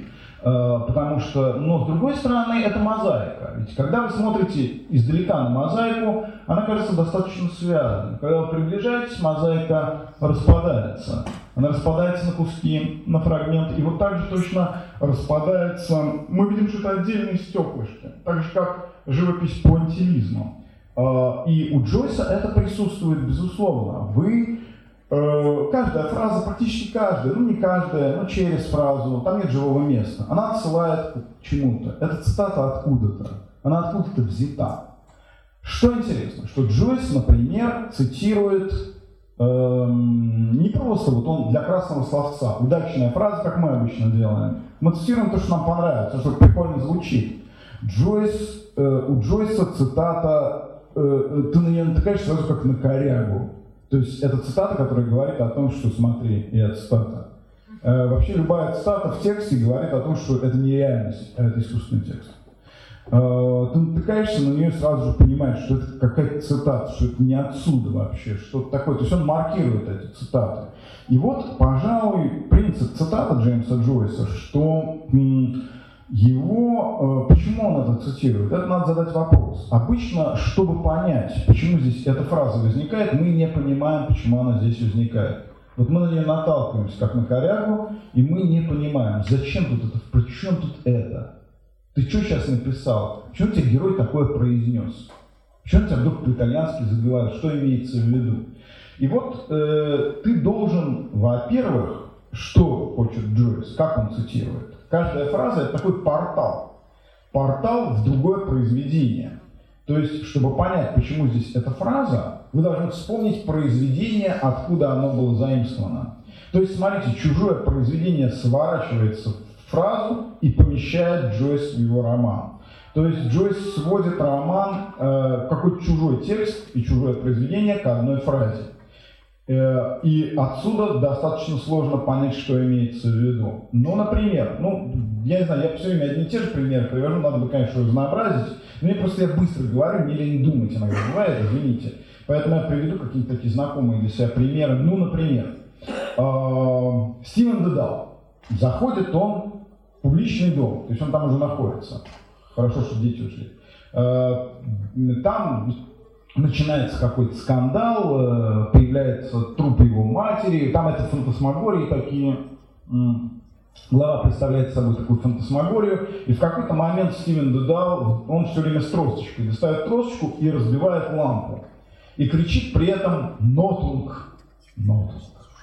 Да. Дальше это самое, бандерша безобразие, хулиганство, что вы тут нарушаете, скандал, девочки визжат. Ну, Блум чинит эту лампу, поправляет абажур, свет снова зажигается. Что такое нотунг, может кто не знает? Нотунг, нотунг, нотунг, нотунг, нотунг. Нотунг, да, ну вот мы не знаем, да, нас так много, но мы не знаем, что такое нотунг. Эм, нас, конечно, я, э, как сказать, я читал в свое время, я знал, но по какой причине? Дело в том, что мой папа очень любил, заставлял меня слушать Рихарда Вагнера. Эм, Рихард Вагнер, э, смотрите, вот чтобы читать Джойса, ну, нужно быть немножко образованным, но не обязательно. На самом деле вас Джойс может подталкивать к чему-то, что гораздо интереснее самого Джойса, что Рихард Вагнер гораздо интереснее. И вот смотрите, Рихарда Вагнера есть такая тетралогия, она называется «Кольцо небелунгов». Э, там ну, что происходит, в основном это гибель цивилизации, апокалипсис, гибель богов. И э, там фигурирует меч волшебный, который называется Нотунг. И у него даже особый свой лейтмотив. Вы знаете, что у Вагнера, у каждого героя, у каждого состояния страх, радость, трусость, испуг, э, дракон, кольцо у, у каждого есть тема своя, да, у каждого есть И у Нотинга тоже есть. Я, я не могу спеть, к сожалению, потому что у меня нету э, способности к этому. Вот, ну, не знаю, как-то такой вот небольшой аккорд он берет. И это меч, который сначала, который торчит в ясневом дереве. Ясневое дерево, это дерево такое ритуальное. Его оттуда достает Зигмунд. Зигмунд такой мегагерой. Зигмунд идет, идет э, к Брюнхильде, идет он, и вот он, вот он ставит копье. Зигмунд бьет по этому копью своим мечом Нотунгом и разбивает этот меч об это копье Бога, и все, и ничего. А потом вот Зигфрид, который э, идет за ним, он уже то же самое, он это, ему не Белунги это копье, э, этот меч делает, он его берет, и дальше он разобьет копье Богу. И лучше бы он этого не делал, потому что потом все это плохо закончится.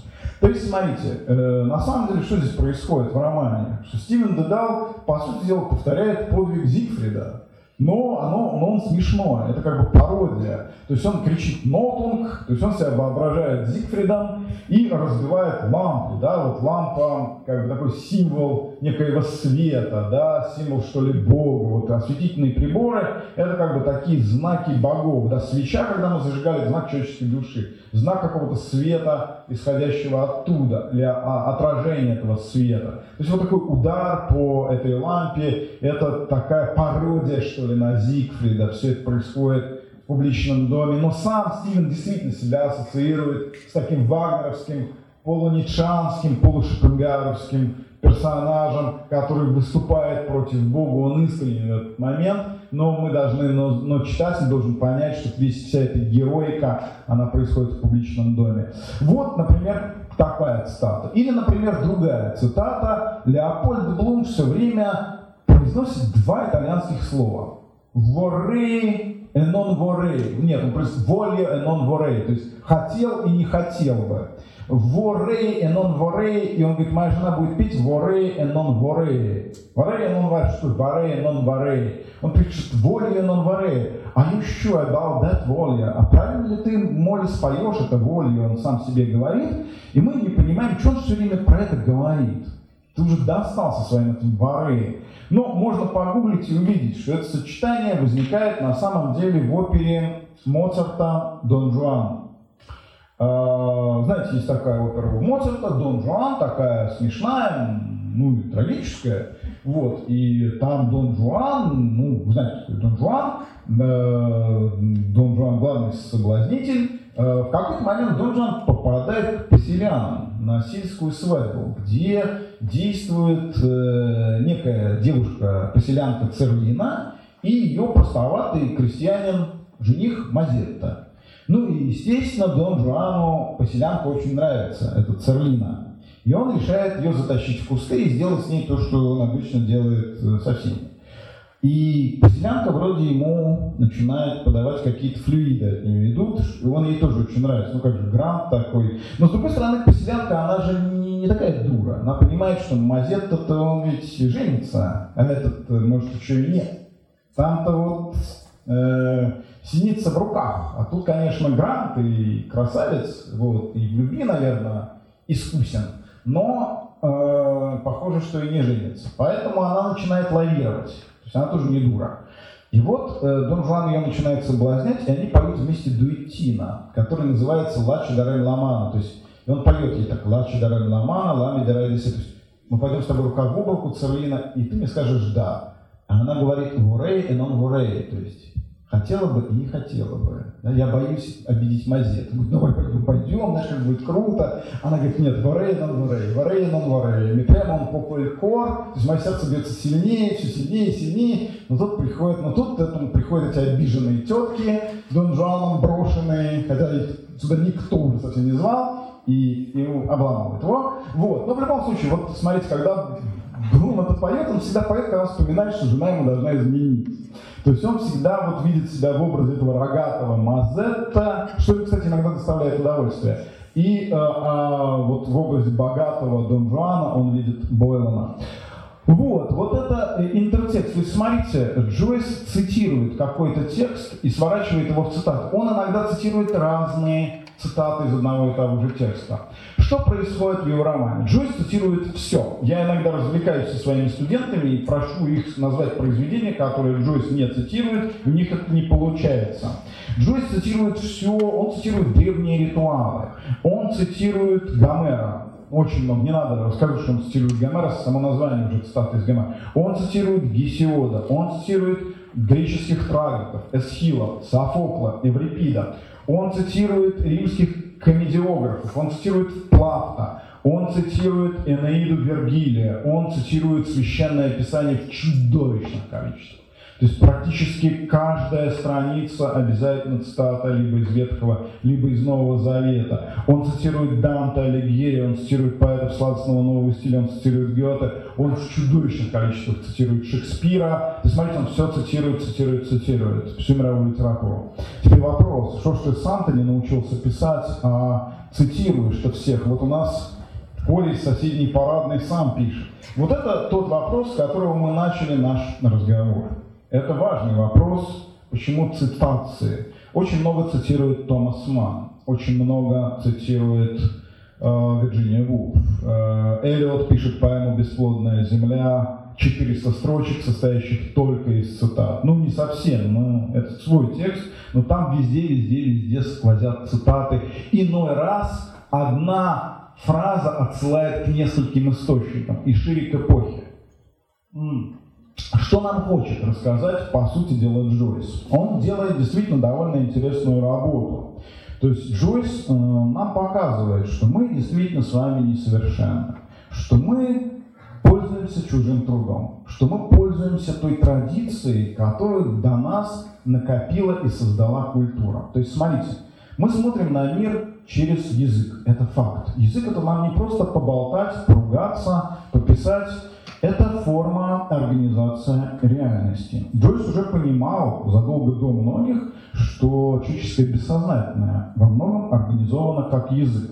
Язык несет в себе культурную память, безусловно, даже если мы отказываемся от этой культурной памяти добровольно, как это с нами иногда происходит. И вот смотрите, на самом деле, когда мы разговариваем, мы цитируем. Только делаем это часто неосознанно. Мы цитируем Достоевского, мы цитируем Пушкина, мы очень много цитируем Толстого. Даже если мы не прочли ни одного произведения Толстого и не открыли его, мы его все равно цитируем.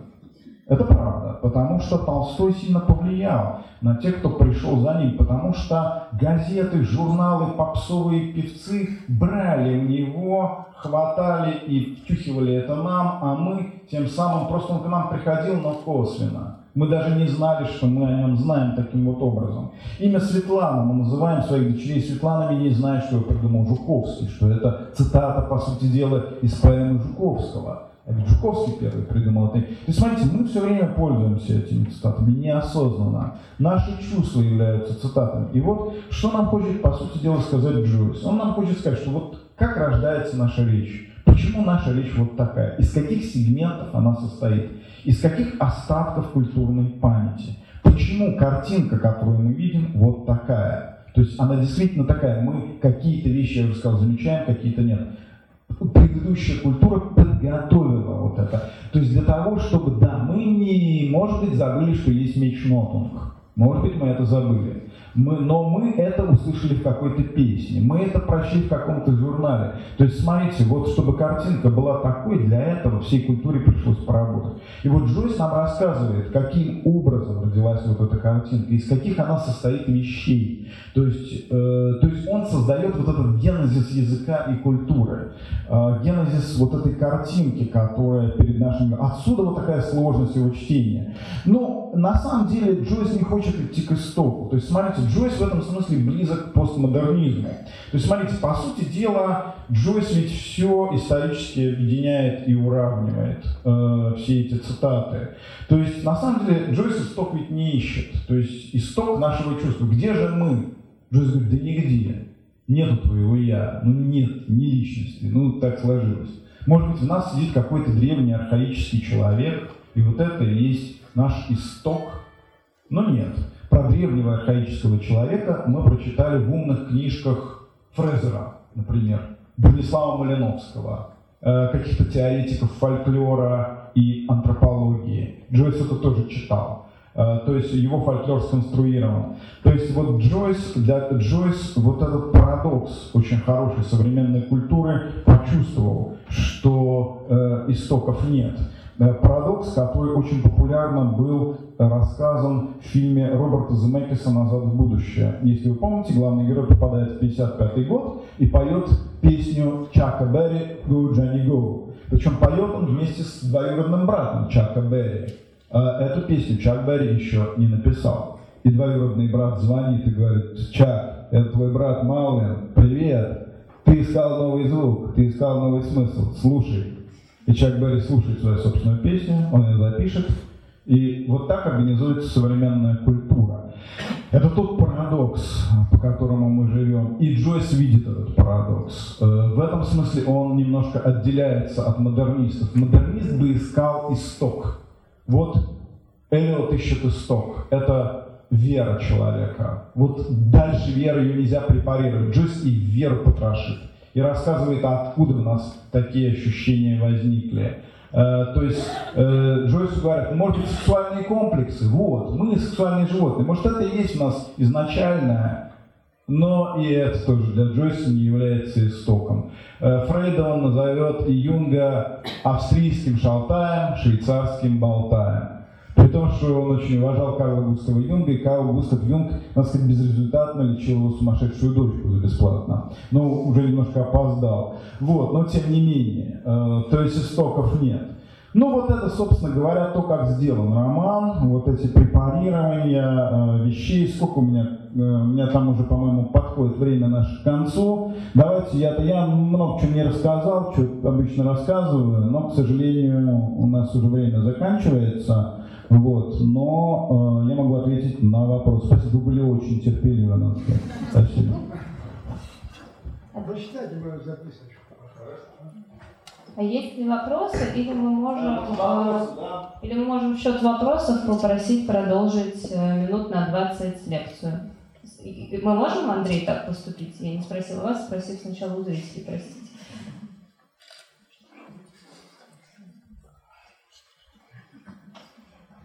Да, сейчас, хорошо.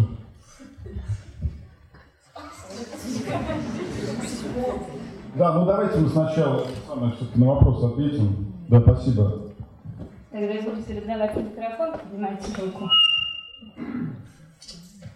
Здравствуйте, вы упомянули цюрихский период жизни Джойса. Вот мне неизвестно, был ли Джойс знаком с дадаистами цюрихскими, общался ли он с ними? Да, очень хороший вопрос. Да, на, на эту тему даже существуют разговоры. Но они на самом деле искали его общение. Очень правильно вы говорите, по, по- по многим причинам. Э, как будто им показалось, что поиски их очень похожи на поиски Джеймса Джойса. Собственно говоря, э, э, ну вот смотрите, как бы вот этот поиск оснований, исток, э, но все-таки они были немножко разные, и они в какой-то момент сообразили, вот что их различало принципиально. Э, Джойс не пошел с ними на контакт, э, с тюркскими дадаистами, с Цара, так же, как и с сюрреалистами, которых он, конечно, знал и хорошо отзывался. Тут вот в чем дело. Смотрите, и дадаисты, и сюрреалисты, они были авангардисты в том плане, что они преодолевали пределы искусства. Для них э, единицей языка было не слово, для них единицей языка был жест. Для них было очень принципиально вывести себя из нормального вот этого рационального состояния, то есть из состояния э, подчиненности разуму. Э, они атаковали все, что... Ну, они, у них много было общего. Оба, и, и Джойс, и дадаисты атаковали художественный вкус. Но э, Джойс оставался всегда в пределах литературы. То есть э, его как раз задача была другая. Создать посредством деконструировать текст, но не выходить за его пределы. Создать совершенный, абсолютно честный художественный текст. Они как раз шли в сторону перформанса, в сторону вскриков, к архаике. Они верили в изначальность, э, конечно. В этом смысле они были наследники, ну, во многом романтической традиции, обращающейся к человеческому я, хотя в них было много антиромантического. Но, то есть, это просто э, Джойс и Эллиот, они были именно такими сторонниками э, имперсональных идей в литературе. То есть текст, который конструирует сам себя, создается. А тут выход за пределы текста, разрушение текста, без- письмо как бессознательное. Видите, когда Джойс пишет поток сознания, но ведь он это все конструирует. Он сидит и конструирует. Дадаисты и сюрреалисты, они претендовали на реальность. Хотя и у них находились, э, мы знаем, что у Лириса и, и у Бретона магнитные поля были черновики. Они сказали, что автоматическое письмо, да. Но вот э, Джойс не писал бессознательные вещи, безусловно. Безусловно, здесь просто разница, что он э, оставался писателем, прежде всего. А для них э, это было неразличимо. И это принципиальное отличие. Он текстоцентричен, а они посредством искусства эм, свое бессознательное выбрасывали в реальность. И создавали, и стремились к мировой революции, естественно. Чисто поменять мир, ну, по-разному, там, разные периоды были, да. Да, коллеги, пожалуйста, вопросы.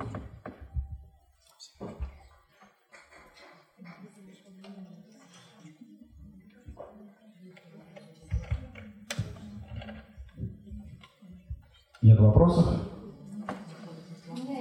Пожалуйста. Можно микрофон, да. Микрофон можно только? Я могу не услышать.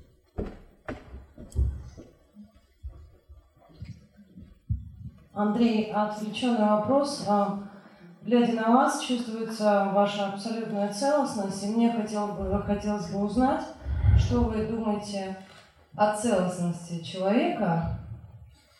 Я лично, Да, вы лично, ничего хорошего, ну хорошо. о его сознании, и, по вашему мнению, нужно ли думать об этом? Или просто наслаждаться жизнью? Да, вот, знаете, я, ну, смотрите, вот, то есть не надо про нас думать, что мы писатели, мы должны отвечать на какие-то вопросы, касающиеся там веры, касающиеся нравственности, касающиеся, не знаю, смысла жизни, да, вот в чем смысл жизни, там, ну нет, нет, мы просто про слова, мы пишем слова, актер, то есть не надо путать нас с мудрецами, там, ну, та, девушки там, не знаю, влюбляются в актеров, мужчины влюбляются в актрис, но мы, ну, у нас, может, какое-то мнение есть, но в литературе мы э, просто создаем литературу, которая на стороне чего-то такого странного, нейтрального, необязательного. Вот, но э, смотрите, э, по поводу целостности, скорее то, что пишет Джойс, э, я бы так сказал, что эпоха вот таких целостных вещей, она прошла, она закончилась вот с Толстым, и э, это очень важно. Толстой создавал такие действительно вот миры, э, очень в человека. Это вопрос личной веры.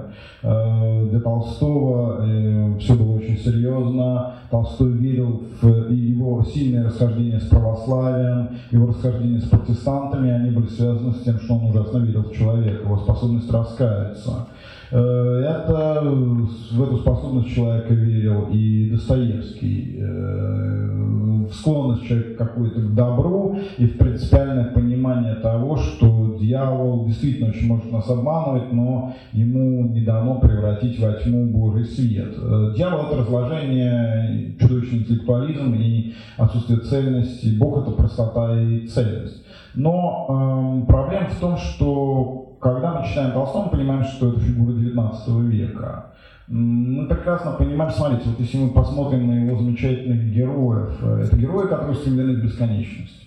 Они все время меняются. Пьер Безухов меняется, происходит его психологическое развитие, он не заторможен. Это постоянное развитие человеческого «я», трансформация, переходы из одного состояния в другое. Князь Андрей, Наташа и так далее. Ну, есть там герои какие-то неинтересные нам, ну, они неинтересные нам.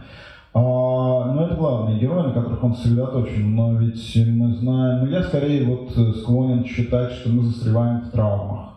Я скорее склонен считать, что человек так не бывает такого. Э, для меня, мне больше понятны тексты Селлинджера, где человек замер в какой-то жуткой травме, его кто-то обидел, и он из нее никогда не вылезет. Он будет эту травму все время транслировать. И это очень важно. Шервуд Андерсон, Хемингуэй, Селлинджер, очень многие русские авторы. Мы застряли в травмах, и о чем бы мы ни говорили, мы не меняемся. Эти травмы, они останавливают наше развитие. И в этом смысле я скорее против того представления о э, бесконечности человеческого «я». Мы отнюдь не бесконечны. Проблема, касающаяся организации мира, я не знаю. Я не, не, я, у меня есть свое какое-то видение реальности которые я там в своих книгах отражаю. Э, для меня не очевидно очень многое. Я скорее на стороне экзистенциализма. Хотя я верю в Бога, но я понимаю, что Бог это не то, что мы о нем думаем, и не то, что мы ожидаем. И Бог страшно иррационален, и мы не понимаем, что от нас действительно хочет э, та сила, которая привела в движение этот мир. Вот. Есть люди, которые это знают, это понимают, отвечают на эти вопросы. Я за них очень рад и счастлив.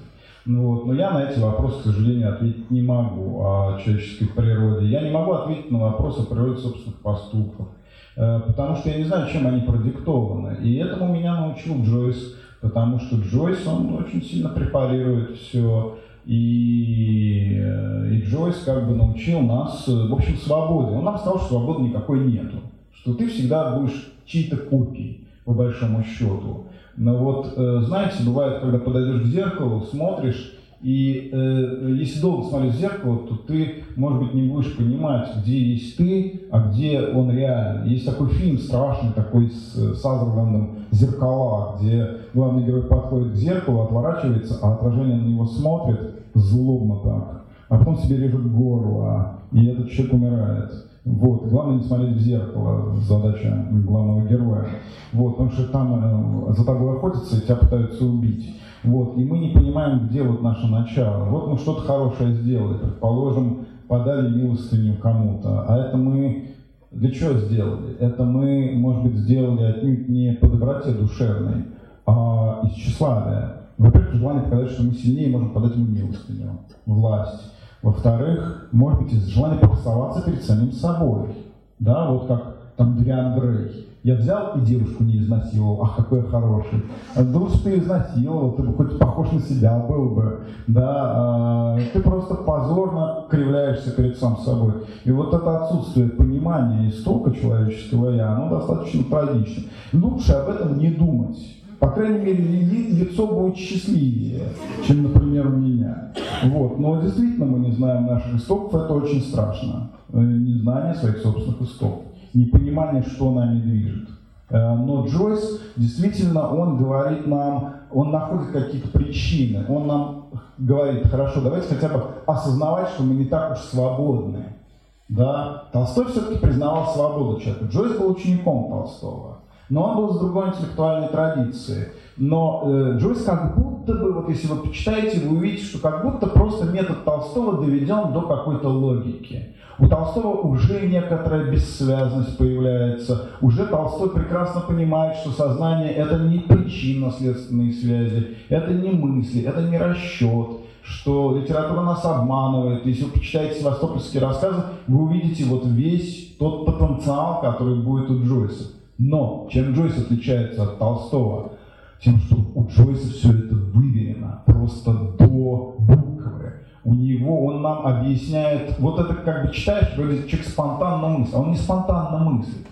Он очень ясно рассчитан. У него в голове мысль, что у него, ему изменяет жена, он от этого, с одной стороны, ему это ведь нравится, по большому. Это ведь многим нравится. Да, ему это, с одной стороны, нравится, на каком-то другом уровне это ему не нравится, на уровне э, как бы э, э, самооценки ему не нравится, на сексуальном уровне ему это нравится, на каком-то третьем, то есть он всегда вернется к каким-то вот мыслям. Э, э, он что-то выберет из реальности, что характерно для него. То есть, э, на самом деле, Джойс механик. Да, Толстой скорее в этом смысле, ну, тоже великий мастер, но он верит в спонтанность, да, он ее добивался мучительно. А Джойс как раз говорит, не-не-не, ребята, это, конечно, здорово, что у Толстого так все, но на самом деле давайте там поищем какие-то истоки, да. Но я скорее, смотрите, каждой эпохи свое время, свой вкус. То есть не надо зацикливаться и говорить, что раньше писатели были лучше. Нет, просто это вот проект Толстого. Вот такой-то. Потом пришли такие люди, как Джойс. Сейчас а э, пришли постмодернисты, которые уже все совсем разрушили, и которые любую трагедию превращают в фарс и в шоу. Мы уже действительно не понимаем, где шоу, где реальность, а где мы. Э, но сейчас вот наступает немножко другая эпоха, эпоха такого метамодернизма, где мы не можем же мы отказаться, мы не можем восстановить то, что оболгали. Мы не можем восстановить то, что препарировали. Мы не можем сказать, что наша душа, мы сейчас искренне говорим. Ну, над нами посмеются. Да, вот рассказывал Сергей Гандевский, вышло два человека. Писатель-деревенщик, замечательный писатель, русский, прекрасный, владелец, владеет языком шикарным. И стал читать свой текст. И вышел Сорокин, который тоже вышел и стал читать такой же текст. И в какой-то момент люди перестали понимать, где кто говорит искренне, а кто пародию произносит. Вот кто из них пародирует кого. И вот все, мы, все, это означает, что конец. Но э, это не конец, потому что э, с какой стати, вот, э, ну, у нас должны быть традиции, которые мы должны воспринимать э, и усваивать. И вот сейчас, мне кажется, настает другая эпоха, эпоха, э, ну, какого метамодернизма скорее скорее эпоха, когда мы, мы не отказываемся от этой игры, но мы все-таки пытаемся добиться какой-то искренности. Не обязательно новой искренности, как говоришь, но просто начать все-таки понимать какие-то основы, вернуться к модернизму, сказать, да, да, да, конечно, сейчас мы врем, но, но мучительно искать вот этот исток собственный э, и э, терять его и снова находить. Вот мне кажется, важно это делать. Да, важно самоусилие.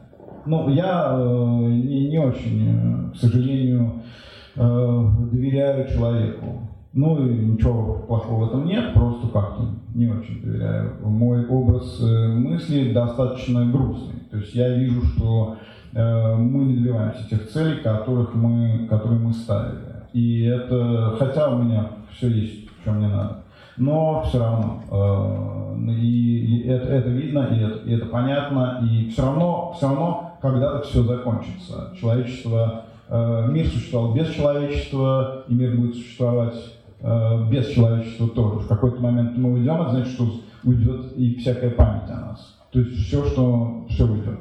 А это означает, что наши усилия тщетны, а это будет означать, что есть Бог. Как бы. это, это мир не наш. Э, мы придумали для себя законы, мы придумали правила игры, но в мире нет этих правил. Э, есть какой-то странный замысел. Вот. Ну, как бы так. Ну, ну вот и Толстой в этом смысле очень похож, и Джойс, просто разные эпохи. Разные эпохи предлагают разные версии. Спасибо. Знали ли роман «Кулис» нашей великой классики Да, хорошо, прекрасный вопрос. Толстой, естественно, знать не мог. Э, да, потому что он умер в 2010 году, а Улис был написан в 21 а наши классики следующие. Ахматова, э, Ахматова очень хорошо знала этот роман. Она его прочитала э, очень скоро после выхода. Более того, она его цитировала неоднократно. Она рассказывала, как вот она у нее несколько раз даже попадается, а какой-то женщина говорит, господи, читала Улиса. То есть Улиса читала. То есть такая безнравственная женщина.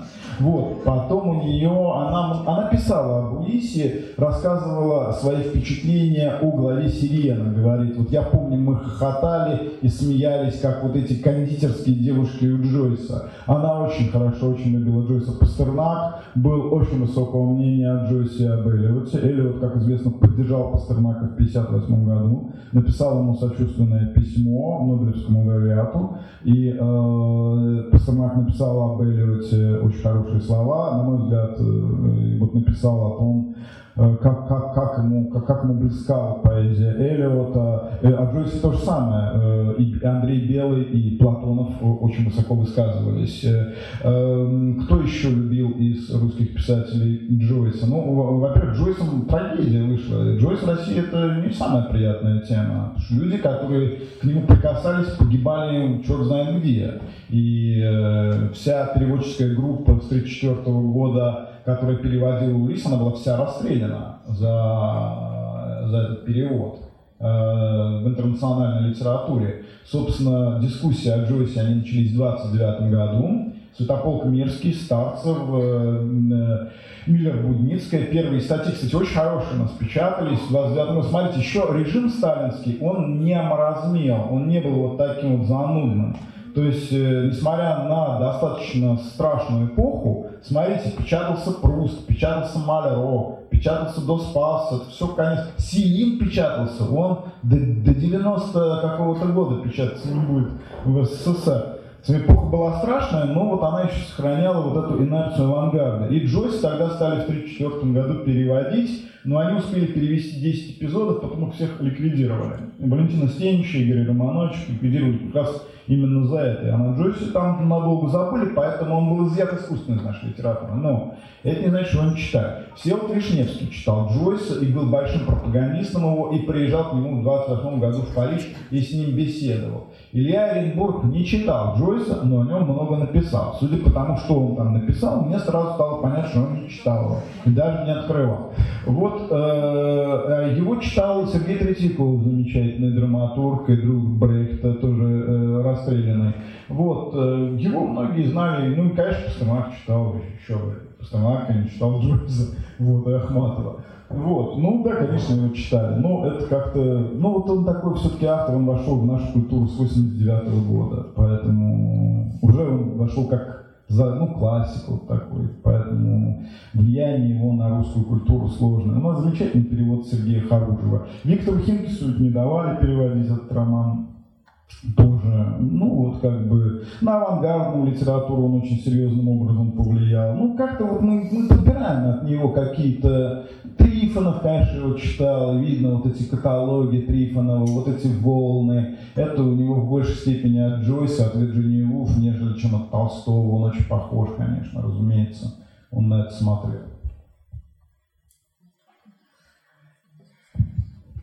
Если больше нет вопросов... А, коллеги, у нас вот у меня записка, э, мне, мужчина подал, он из Донецка, Э, Я просто озвучу, а вы сами решаете. Уважаемый Андрей Сатуров, я донецкий беглец, э, увидев афишу с гением, будучи гением, не мог проигнорировать такое мероприятие. Предлагаю рассмотреть два варианта.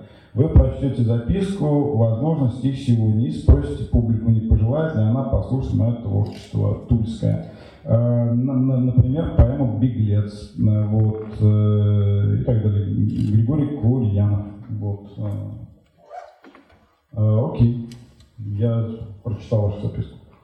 Я вынуждена на себя взять Но у нас материал всё-таки и у нас прошу зал, к сожалению, потому что при всем уважении мы не можем сейчас выделить время, потому что через полчаса начинается следующее мероприятие, и я думаю, что половина зала должна дойти за полчаса. Это минимальное время, которое понадобится, чтобы дойти до сцены.